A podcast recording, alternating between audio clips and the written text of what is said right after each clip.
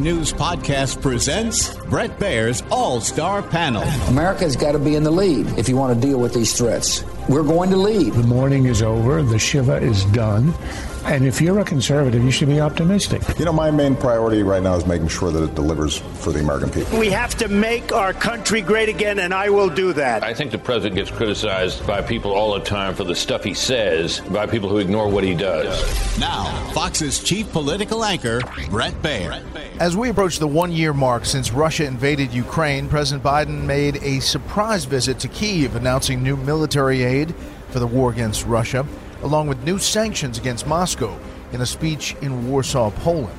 One year ago, the world was bracing for the fall of Kiev. Well, I just come from a visit to Kiev, and I can report Kiev stands strong. And the race for the 2024 presidency picking up former President Donald Trump and former South Carolina Governor, former ambassador to the United Nations as well, Nikki Haley, have both announced their candidacy for the presidency, with a rumored candidate, Florida Governor Ron DeSantis, visiting New York, Pennsylvania, and Illinois to show his support for law enforcement.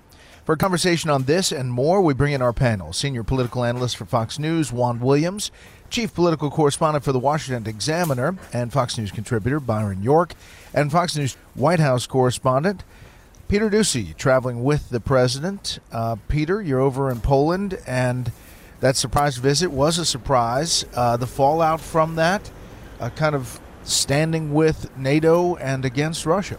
And that might become a much more expensive proposition because when President Biden goes out the day after a surprise trip to Kiev and says uh, that Russia will never win in Ukraine and that the U.S. will always be there for Ukraine, that means that the U.S. support is going to be indefinite. And publicly, U.S. officials are sounding an alarm that China and President Xi might soon be arming Russia and Putin. And if that happens, that this this commitment to be there forever with Ukraine is going to be extremely, extremely expensive. The U.S. has already spent 130 billion or committed 130 billion dollars to this effort. That number will skyrocket uh, if the president keeps up the commitment that he made today it's reported that President Xi is planning to go to Moscow to meet with uh, Vladimir Putin.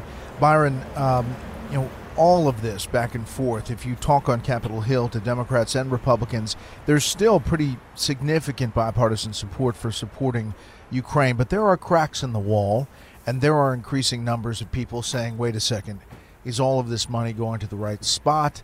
Uh, and could we be doing more at home in this environment? there are cracks in the wall, and the way lawmakers describe those feelings is they say they do not support a blank check for Ukraine.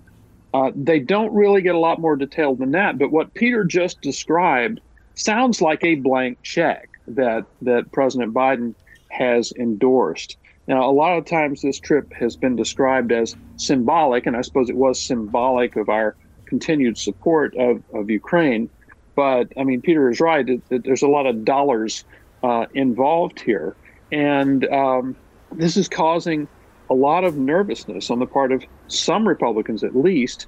Uh, the problem is, problem is, if you say I don't support a blank check, well, how much do you support? Do you support everything we've done so far, but no more, or a little more, or maybe less than what you know? It's it's it's very unclear what the people who are nervous about Ukraine commitment uh, really want. Juan, it's clear that the president views this uh, holding NATO together, this uh, support of Ukraine, as one of the positives of his presidency. Uh, and it seems like he's in the process of laying that out, perhaps before announcing a reelection bid.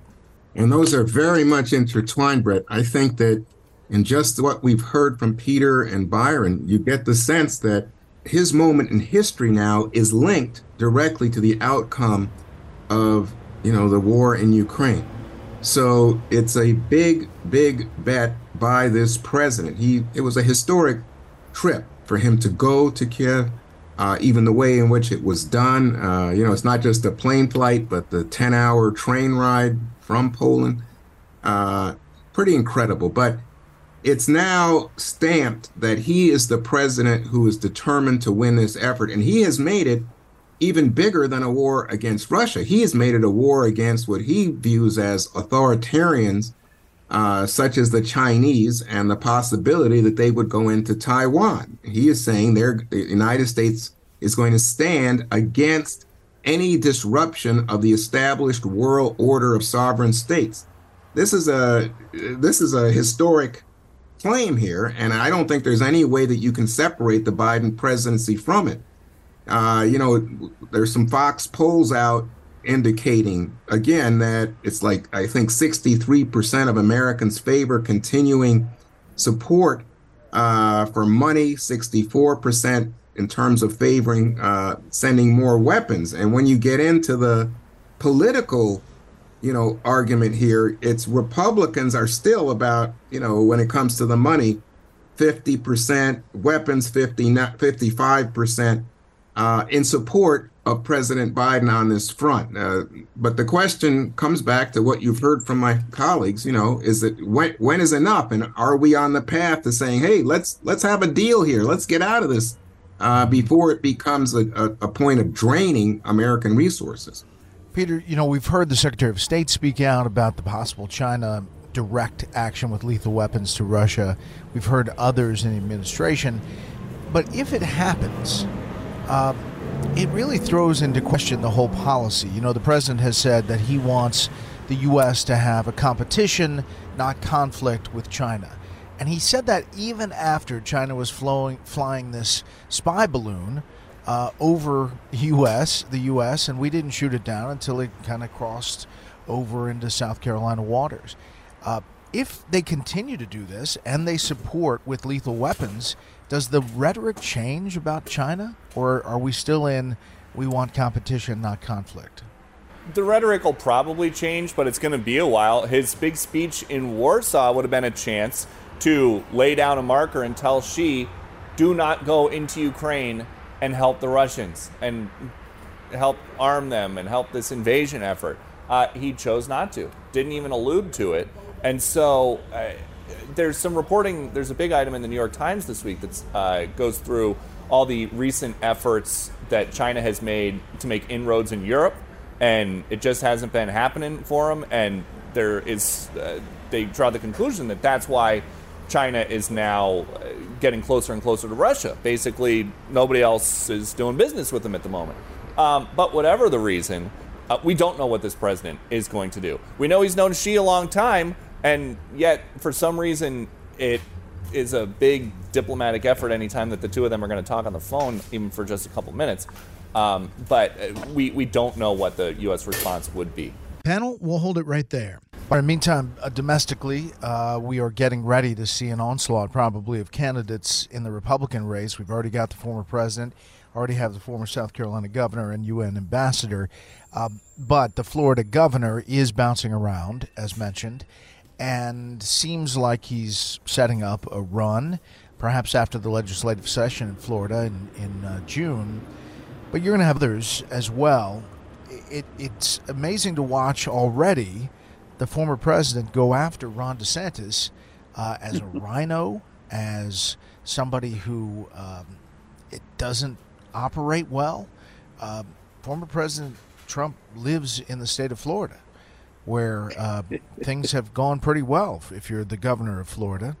Yes, uh, Governor DeSantis is learning that one of his constituents in, in Palm Beach is, is not a fan. Um, I think uh, I think Governor DeSantis has done a great job this week of telling everybody I'm going to run for president right now without officially running for president until a little bit later.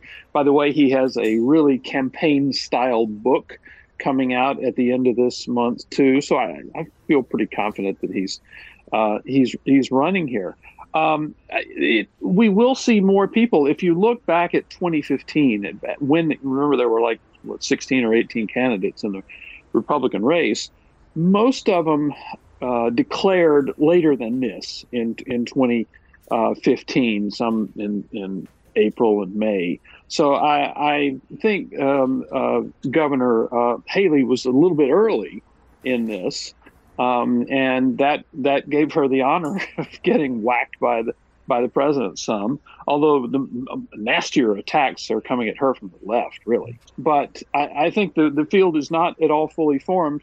But I think you, you've seen with this greater sense of vulnerability about Trump that it's going to be bigger rather than smaller. And Juan, do you expect this to get ugly? The whole dynamic between Trump and DeSantis, by the way, you know, Byron was laughing, but I think you were hesitant, Bret. But I mean, he, the kind of attacks that Trump has launched against DeSantis shows him as a high school teacher with young women, and you know, you know, I mean, it's just ridiculous. It's just, it's, it's unbelievable.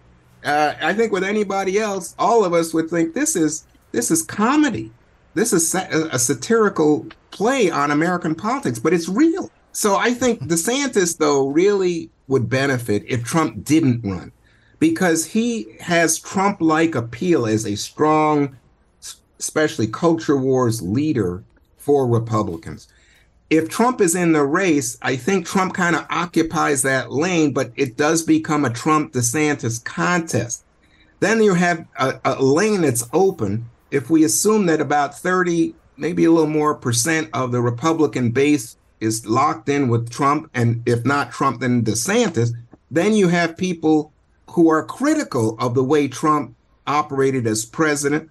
Uh, people, you know, Chris Sununu, governor of New Hampshire, Larry Hogan, former governor of Maryland, Tim Scott, the senator from South Carolina, Brian Kemp, the governor of Georgia, Glenn Youngkin, governor of Virginia. I'm going through a list here, but I think you get the idea. These are people who are more willing, although not quite yet, to be critical of Trump. Nikki Haley, she's trying to be Trump like, but not make a case against Trump, saying that she's more like Trump policies.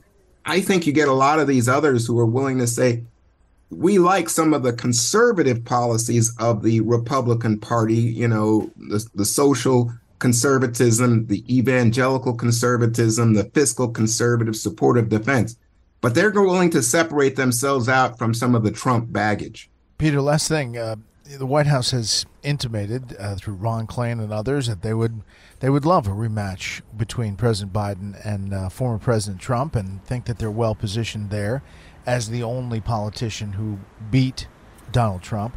It does it matter? Are they watching that closely? Do they think that Donald Trump is the candidate and therefore? The president's going to announce this reelection, or is he kind of holding on uh, and and waiting to make this big announcement for a reelection bid? Uh, I don't know that Trump is really factoring that much into Biden's decision. To your point, they would love to run against Trump again. They uh, know how to do it, and they think that they could do it again. Um, but if you notice more recently, uh, the president is going out. He's uh, he's assailing uh, Republicans as a whole. He's talking about, uh, he's accusing them of wanting to make cuts to entitlements and Social Security and Medicare and stuff like that. Uh, he very, very rarely talks about Trump or the, the MAGA Republicans. That was like a midterm thing that's kind of washed away. And uh, now he'll spar with them at the State of the Union and just kind of ignore them uh, as they as they watch with the rest of us to see the Republican field taking shape. Six times in that State of the Union, he said, There are forgotten people in America, and I hear you, uh, which is kind of former President Trump's uh, cap and trade in 2016 and other places. Uh, gentlemen, thank you very much. Peter, safe travels. Now for a bit of history. On February 21st, 1972, President Richard Nixon embarked on a week long trip to China.